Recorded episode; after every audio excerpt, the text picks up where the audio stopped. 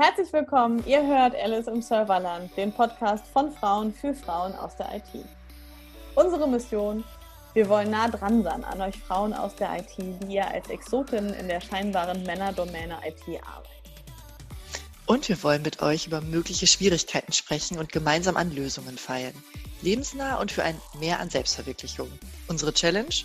Pro Folge stellen wir uns einem großen Thema in 20 Minuten. Mal zu zweit, mal mit Gast.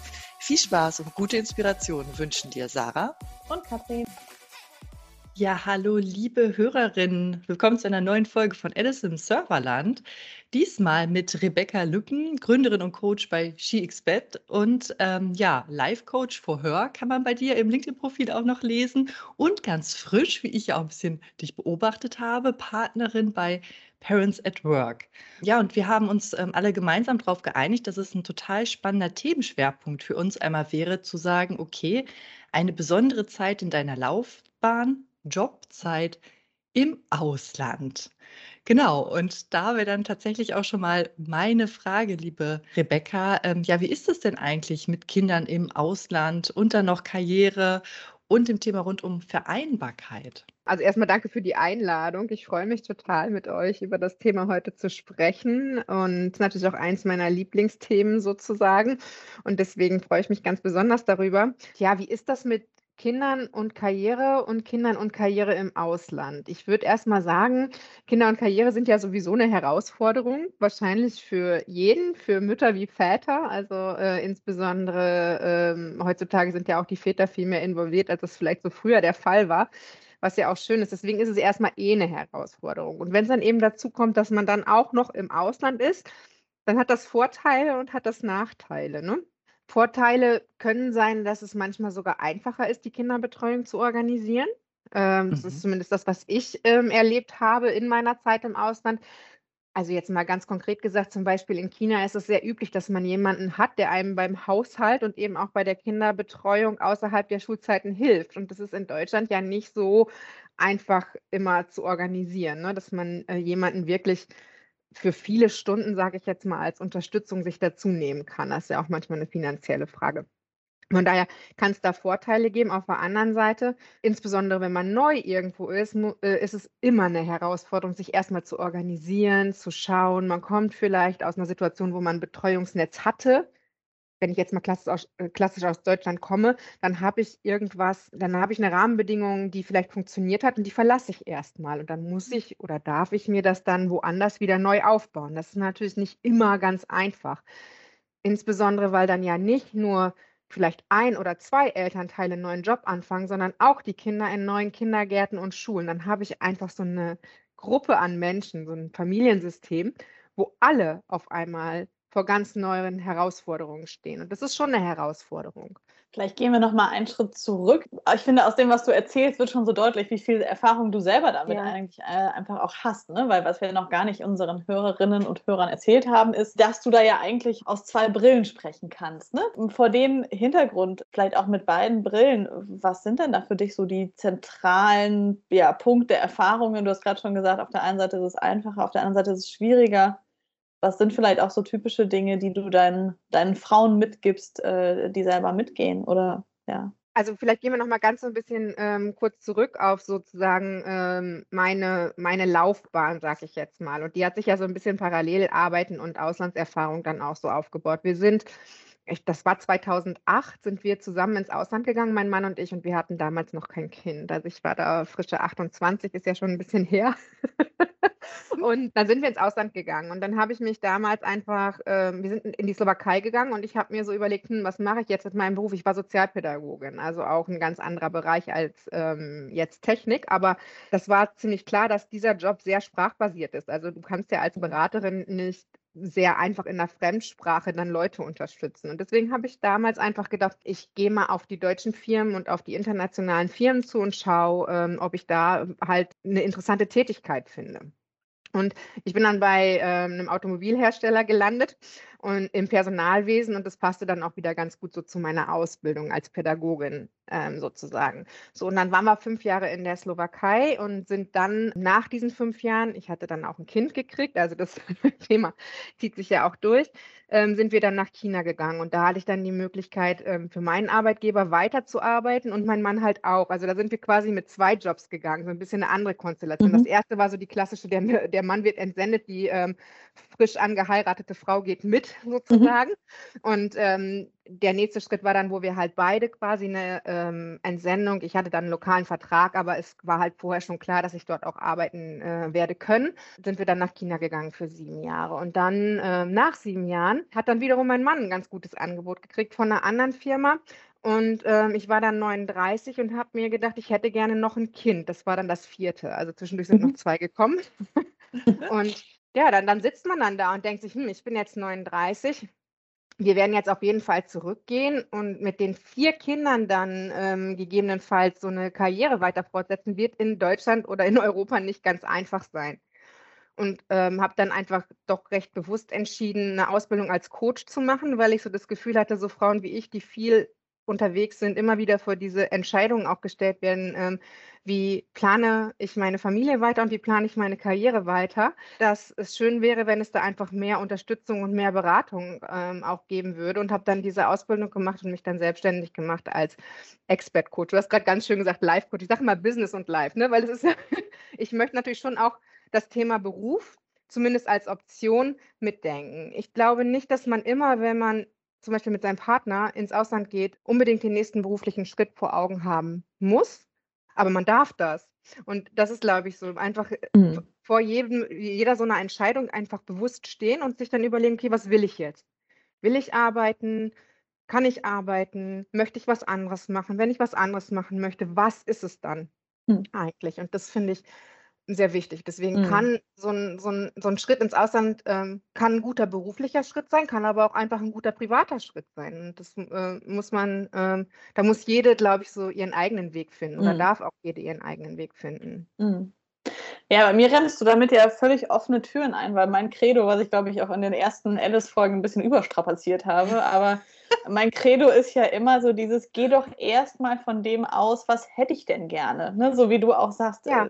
Man darf es zumindest mitdenken. Und natürlich lässt sich nicht immer alles zu 100 Prozent erfüllen. Und natürlich gibt es vielleicht Punkte, wo man sagt, hier muss ich doch eine Entscheidung treffen oder das klappt vielleicht auch mal nicht. Aber nicht erstmal von dem auszugehen, was vermeintlich möglich oder auch nicht möglich ist, sondern eher äh, sich zu überlegen, Beispiel, ne, wir gehen jetzt zusammen ins Ausland, wie hätte ich es denn gerne? Und äh, dann sich zu fragen, und kriegen wir das eigentlich hin? Und wenn ja, wie kriegen wir das hin? Ich finde, da bist du so auch so ein wunderbares Beispiel, weil ich immer denke, oh Gott, alleine irgendwie so viel Ausland ist ja schon Herausforderung und Einfinden in der neuen Firma oder alte Firma, aber neuer Standort und neue Kultur und dann irgendwie parallel nebenher auch nochmal irgendwie drei, vier Kinder kriegen. Also Respekt kann ich nicht anders sagen. Ich glaube, du bist da ein wunderbares Beispiel. Ja, auch für dieses was, was, wie würden wir es denn gerne machen und wie kann es dann gehen? Ne? Also, dass ich das eben auch nicht ausschließen muss. Ich kenne auch so viele, die sagen, nee, Kind geht jetzt nicht, weil ich will ja noch mal ins Ausland. Und ich finde, du zeigst so schön, ja, irgendwie geht es ja scheinbar auch beides. Äh, oder irgendwie ist es hinzukriegen. Und die Frage ist ja, wer legt das fest? Ne? Also wer legt denn fest, dass es nicht geht? Also mhm. das sind ja immer so, im Prinzip limitieren uns ja Sorgen oder Ängste. Und wenn ich mir die mal wegdenke, was wäre denn dann möglich? Genau. Und dann so ein Thema, was ich glaube ich auch sehr wichtig finde, ist, ich gebe nicht viele konkrete Tipps in meinen Coachings, weil als Coach ist ja meine Aufgabe, die Menschen zu fragen, wie sie es machen würden. Ne? Mhm. Und dann dabei zu helfen, wie diese Schritte dann aussehen können. Aber ein Tipp gebe ich tatsächlich immer mit und das ist das Thema, es Schritt für Schritt angehen. Also das hat mich, glaube ich, durch diesen Weg getragen. Also ich bin ja nicht irgendwie in die Slowakei gestartet mit dem Ziel, vier Kinder zu kriegen, sondern ne, ich bin erstmal in die Slowakei gestartet mhm. mit dem Ziel, dieses Land kennenzulernen und mich vielleicht beruflich neu zu orientieren. Und wenn das dann funktioniert, dann kommt vielleicht der Wunsch, ein Kind zu bekommen. Mhm. Und wenn das dann funktioniert, dann kommt der Wunsch, gleichzeitig aber berufstätig zu sein. Dann gehe ich den nächsten Schritt. Und wenn ich merke, das funktioniert für mich in der Art, wie ich mir das gebaut habe, dann kann ich vielleicht auch das, den nächsten Auslandseinsatz denken und dann vielleicht auch ein nächstes Kind. Also man muss ja nicht von vornherein sein Leben irgendwie so vor sich hinlegen und sagen, so muss es sein und sonst ist es doof, mhm. sondern ähm, ja wirklich Schritt für Schritt gehen, aber gehen. Mhm. Ja. Ich glaube, da haben wir schon unser Zitat äh, der Folge, Sarah. Schritt für Schritt gehen, aber gehen. Ja. Weil ich finde, du sagst es, also mir entspricht es auch sehr, aber du sagst es so, so nebenher quasi, so dieses, man muss das ja nicht von vorne bis hinten äh, durchplanen. Und ich weiß nicht, wie es euch geht, aber ich erlebe das Bedürfnis schon bei vielen, relativ hoch, so zumindest. Also auch äh, paradoxerweise gerade bei, bei vielen, ich sag mal, eher jüngeren Frauen, ja. die wahnsinnig auf der Suche nach sowas, ja, planbarem, berechenbarem und dann mache ich jetzt noch drei Jahre das und dann mache ich zwei Jahre das und hm, und ich bin da immer so ganz, äh, wie soll ich sagen, auf der einen Seite finde ich super, wenn man sagt, ich setze mir Ziele und ich äh, verharre nicht einfach nur in dem und sage, naja, gut, ich finde mich jetzt mit dem ab, was ich habe. Und auf der anderen Seite ähm, denke ich immer, ja, wie du sagst, vielleicht auch im, im, Norden würde man sagen, einen bei einen. So, also ne, einen Schritt nach dem anderen und auch einfach mal gucken, was sich ergibt und wie es klappt, wie du sagst, ne? Und wie man sich da einfindet. Was ich häufig jetzt erlebt habe, was ähm, hilft manchmal, äh, also ich, es gibt bestimmt Menschen, die ein höheres Sicherheitsbedürfnis haben als andere. Mhm. Ja. Und das ist ja auch erstmal gut. Also alles hat ja immer auch einen ja, ja, Part, ne? Aber wenn ich so Menschen habe, die sehr sicherheitsorientiert sind, dann stelle ich gerne manchmal die Frage, okay, und was ist das Schlimmste, was passieren könnte? Mhm. mhm. Und wenn man das wirklich mal bis zum Ende denkt, dann ähm, ist das häufig gar nicht so schlimm. Mhm. Ne? okay, also ich sage das jetzt mal ein bisschen plakativ. Ich stehe vor der Entscheidung, einen Job anzunehmen. Dann frage ich mich, schaffe ich das mit dem Kind? Und dann frage ich die Frau ganz gerne, okay, und wenn du es aber machst, was ist das Schlimmste, was passieren könnte? Dann sagt sie mir, dann gebe ich den Job wieder auf. Okay, ja. und geht es dir dann schlechter als jetzt? Häufig nicht. Und deswegen ja. ist, glaube ich, manchmal so diese, diese Perspektivenwechsel zu sagen, okay, was ist das Schlimmste, was eigentlich wirklich passieren kann? Das ist meistens nicht so sch schrecklich, wie man sich das erstmal ausmalt. Mhm. Und dann kann man wieder in diese Rolle kommen, zu sagen, okay, ich mache es erstmal, ich versuche es erstmal und äh, es muss ja nicht unbedingt perfekt werden. Das ist, glaube ich, auch so ein weibliches Ding. Ne? Also es muss immer perfekt sein, es muss immer alles glatt laufen, ich möchte nicht scheitern und äh, manchmal ja. hält es auch zurück.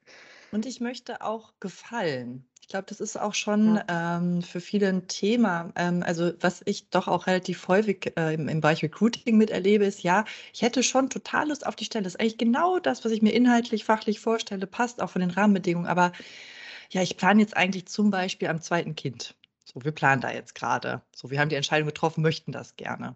Und deswegen nehme ich mich dann zurück, weil könnte ja klappen, direkt. Kann ja auch ein paar Jahre mal dauern. Man weiß das ja immer nicht. Aber ich stecke jetzt erstmal zurück, weil sonst fange ich dann nachher an und nach einem Jahr bin ich dann auf einmal Mutter. Wie könnte das denn halt rüberkommen? Das sind schon so Gedanken, die, mit denen ich häufig ja zu tun habe auch. Dann könnte man sich natürlich eine Welt vorstellen, in der das ganz normal ist, dass in Unternehmen Frauen schwanger werden. Ach, wirklich?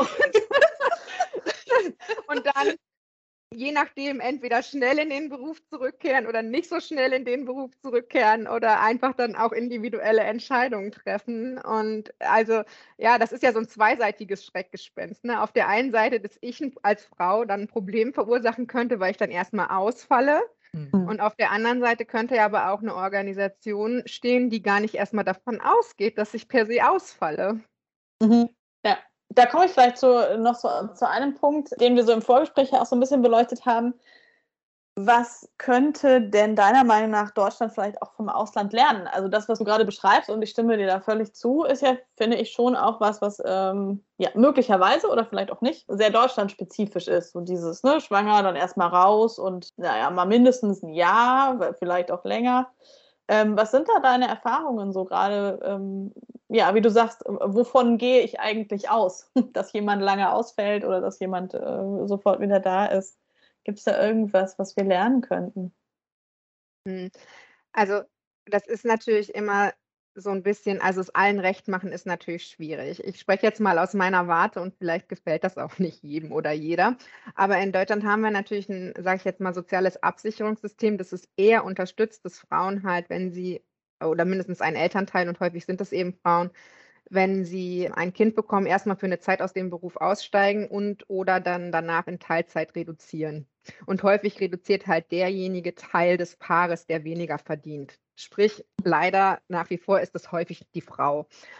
Und ähm, das ist natürlich so, ein, ähm, so eine Realität, die einfach da ist und die natürlich schwierig zu überwinden ist. Wenn ich jetzt in andere Länder schaue, in denen ich gearbeitet habe, wo es durchaus sehr viel üblicher ist, dass sowohl Mütter als auch Väter berufstätig sind, dann finde ich natürlich eine andere Unternehmenskultur vor und da gibt es auch andere Unterstützungsmöglichkeiten dann für Frauen.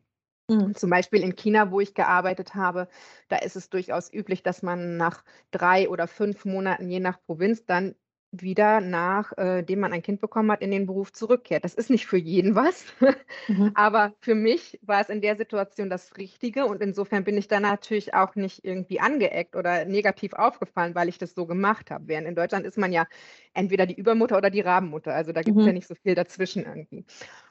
Und ich finde schon, das ist was, was man sich anschauen könnte, um dann zu sehen, ließe sich das irgendwie in unser System übertragen. Also ich möchte keinesfalls auch diese Wahlmöglichkeit äh, wegnehmen. Also ich möchte auch nicht Familien, wo ähm, jemand sagt, ich möchte jetzt sehr gerne erstmal für ein, zwei oder drei Jahre zu Hause bleiben, irgendwas wegnehmen, aber wir sollten halt diese andere Option vielleicht auch ein bisschen attraktiver machen, mhm.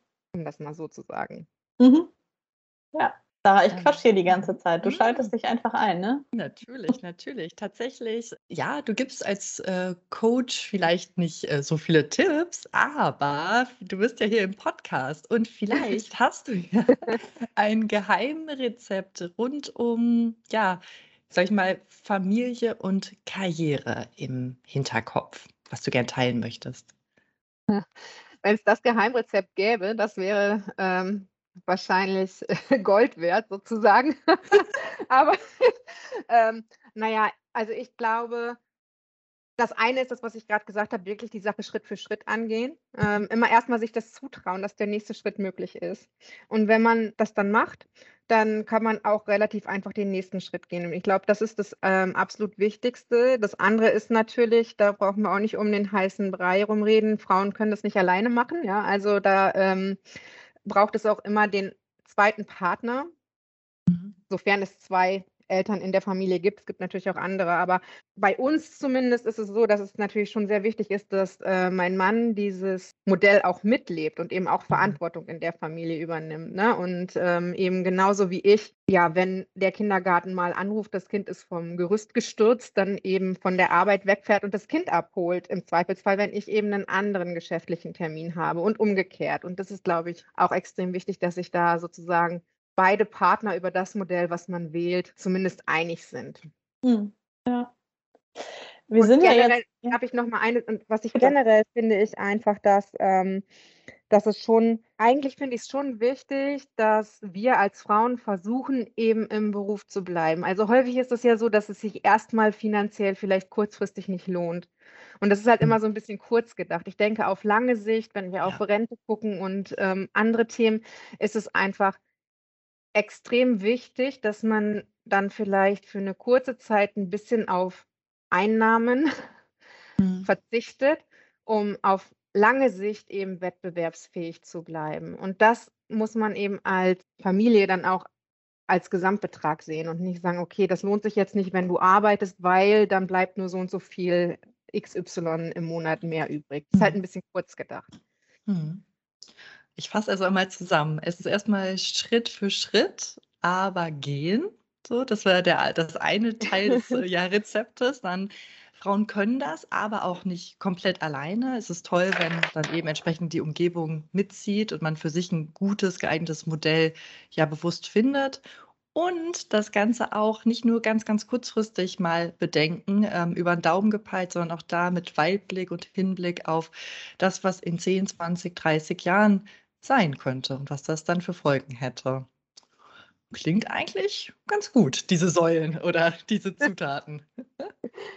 Ich würde vielleicht noch mal einen Schritt zurückgehen. Ich bin hier mal die Schritt-Zurück-Tante heute. Ja, und so ein bisschen den Bogen schließen. Wir sind jetzt sehr bei diesem Thema ähm, Kind, Familie und so gelandet. Ich finde, das ist auch ein ganz relevantes Thema. Und gerade wenn es darum geht, Jobzeit im Ausland oder äh, man ist vielleicht nicht derjenige, der selber entsendet wird oder sich entscheidet, ins Ausland zu gehen, sondern unterstellen wir mal die Situation, man überlegt eben mitzugehen, weil der Partner entsendet werden soll oder es ist eine gemeinsame Entscheidung. Wie schaffe ich es denn? Also unsere Überschrift war ja ne, Jobzeit im Ausland.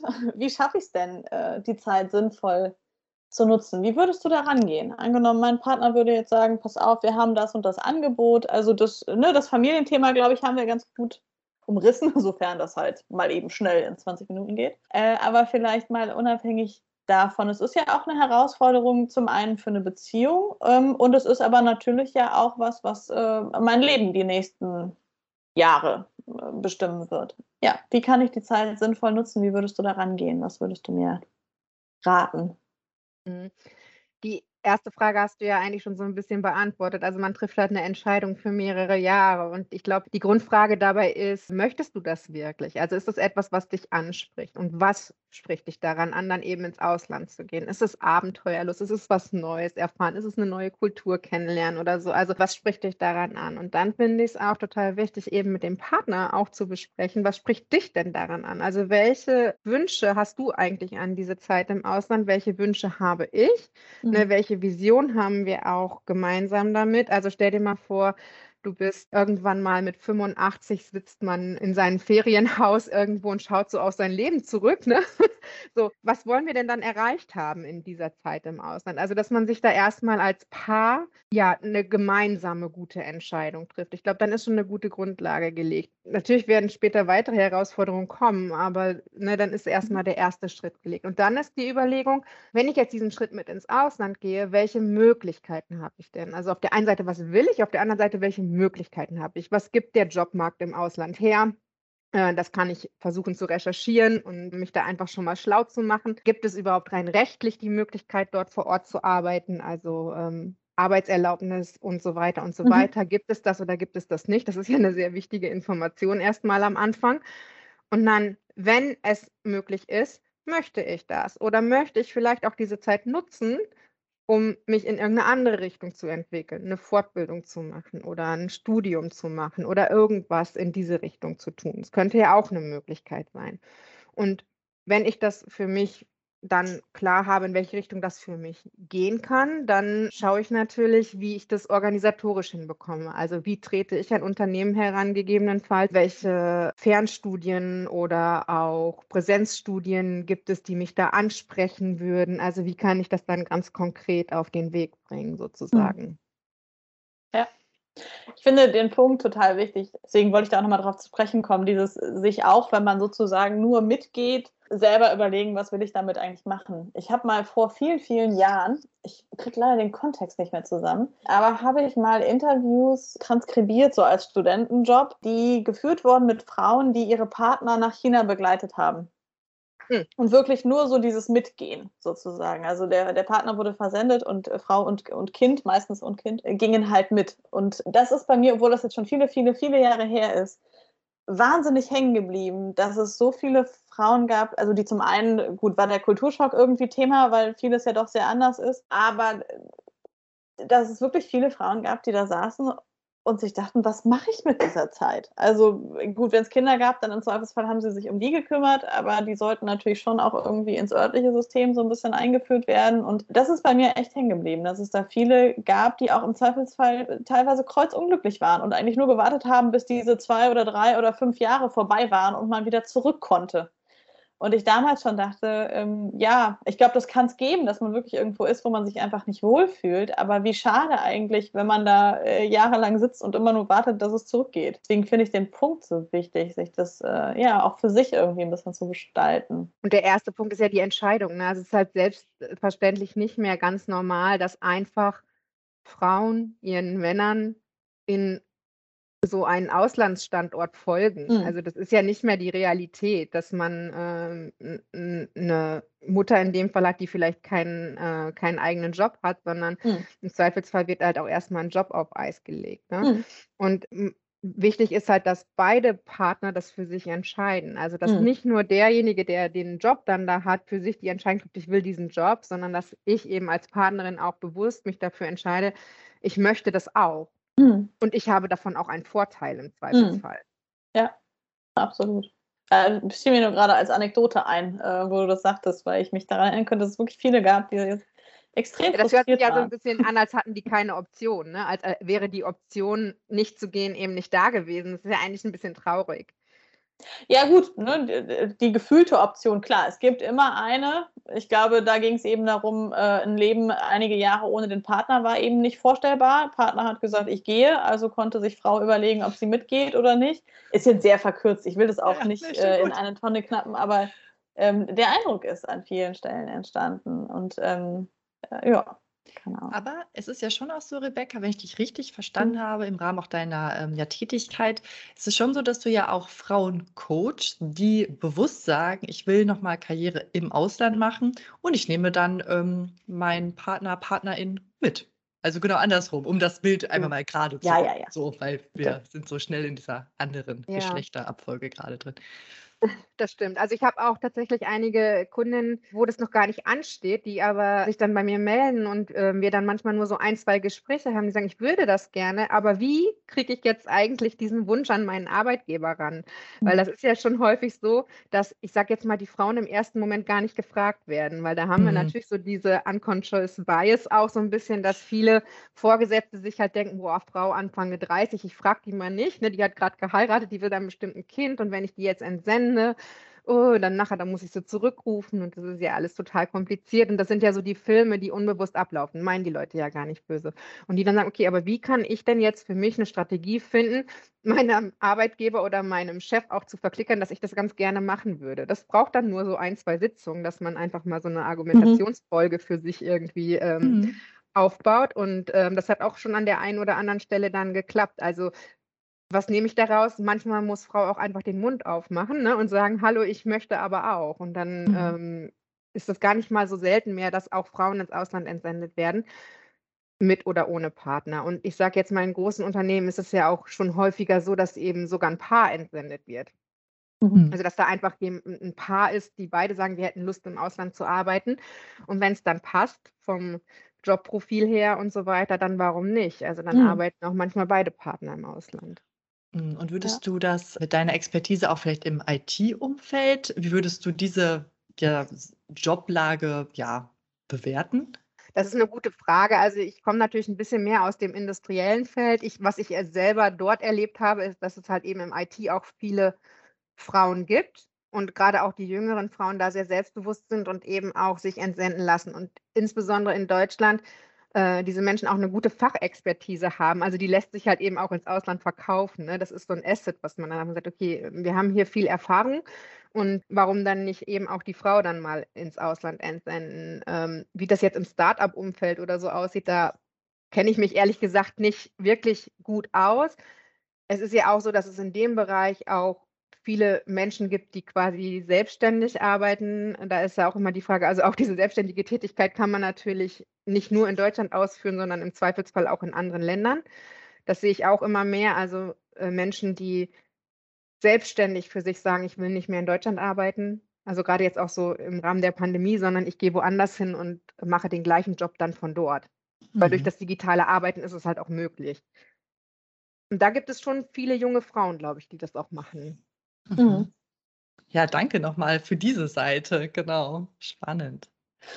Okay, ich komme mal auf die Zielgerade unseres wilden Rittes äh, zwischen Kind, Karriere, Ausland äh, und IT. Ähm, und IT, genau. Ähm, wie immer unsere letzte Frage. Angenommen, du könntest einen Tag bestimmen, was auf der Google-Startseite zu sehen ist. Was wäre deine Message? Was soll jeder ja. wissen über unser Thema heute? Ich fand die Frage ja so cool, weil darüber habe ich mir noch nie irgendwie Gedanken gemacht. Und jetzt habe ich tatsächlich die letzten drei Tage bei Google mal geguckt und es ist nur diese langweiligen äh, bunten Buchstaben. Ich so, mhm. was ist los mit euch, Google? Irgendwie habt ihr gar keine Sonderthemen mehr. Ja, also ich, ich glaube, im Moment ist es natürlich schon das Thema Ukraine, ne? weil ich, ich habe auch, als ich mich jetzt vorbereitet habe, ich meine, da sind einfach jetzt Familien, Frauen, Kinder, Männer, die sind irgendwie vor ganz andere Herausforderungen gestellt als sowas. Und ich wundere mich eigentlich, warum da noch nicht die ukrainischen Farben irgendwie auf der Google-Startseite gerade erscheinen. Ein anderes Thema ist, das ist vielleicht ein bisschen exotischer. Ich finde, das Thema Third Culture Kids ist so was total Wichtiges. Also so Kinder, die ähm, zwischen den Kulturen aufwachsen, also die zum Beispiel meine Kinder sind von mir als Deutscher mit einem deutschen Mann nach China mitgenommen worden, sind natürlich zwischen der deutschen Kultur, der chinesischen Kultur und dieser so Zwischenkultur, dieses Ausland-Expat-Bubbles mhm. äh, irgendwie aufgewachsen. Und gerade nachdem wir jetzt zurückgekommen sind, merkt man das einfach, dass die dabei ganz viel gelernt haben, aber auch ein paar Herausforderungen einfach daraus entstanden sind. Und immer, ähm, wenn ich mit meinen ähm, Kundinnen im Coaching bin, dann ist das immer so ein Aha-Moment, wenn die eigentlich verstehen, ja, okay, also das ist auch nicht immer leicht für die Kinder gewesen. Und ähm, da gibt es ein Konzept, das mich dabei unterstützt, meine Kinder besser zu verstehen. Und das ist eben diese Theorie und dieses Third Culture Kit. Und das würde ich, mhm. glaube ich, mal da draufbringen, in der Hoffnung, dass da mal jemand draufklickt und es dann die richtigen Leute sozusagen erreicht. Ja. Mhm. Spannend. Ja, Dankeschön. weil den Aspekt haben wir jetzt noch gar nicht beleuchtet, ne, dass das natürlich in dem Moment, wo Kinder im Spiel sind, auch nicht nur Auswirkungen auf äh, Familienleben und Karriere von äh, Frau und Mann oder wie auch immer gearteter Partnerschaft äh, hat, sondern natürlich auch irgendwie auf die Kinder. Das kriegen wir heute nicht mehr unter. aber ich Nein, aber das muss man ja mitdenken. Ja, ja also weil ich sage jetzt mal als berufstätiger Mann oder Frau, der oder die Kinder hat, bin ich natürlich auch nochmal anders herausgefordert, wenn meine Kinder Herausforderungen haben. Ja, absolut. Ja, belassen wir es dabei. Ich glaube, wir könnten wahrscheinlich noch eine Stunde äh, weiter, aber. Rebecca, es war ganz toll, ähm, heute wirklich mit dir zu sprechen, auch so viele Themen so zu skizzieren. Und ja, ich hoffe, dass ganz viele Frauen aus der IT auch das mal für sich einfach mal überdenken, mitdenken können, für sich da diese Option auch mal also zu prüfen. Das würde ich mir wünschen, auf jeden Fall, als Effekt von dieser Folge. Das würde mich auch freuen, weil es ist einfach eine ganz tolle Erfahrung. Das muss man halt auch mal festhalten. Ne? Super. Das war ein schönes Schlusswort. In diesem Sinne. Danke fürs ja. Zuhören, wie immer. Dankeschön. Danke an dich, Rebecca, für deine Zeit und deine Einblicke. Bis und bald. Bis bald. Tschüss. Tschüss.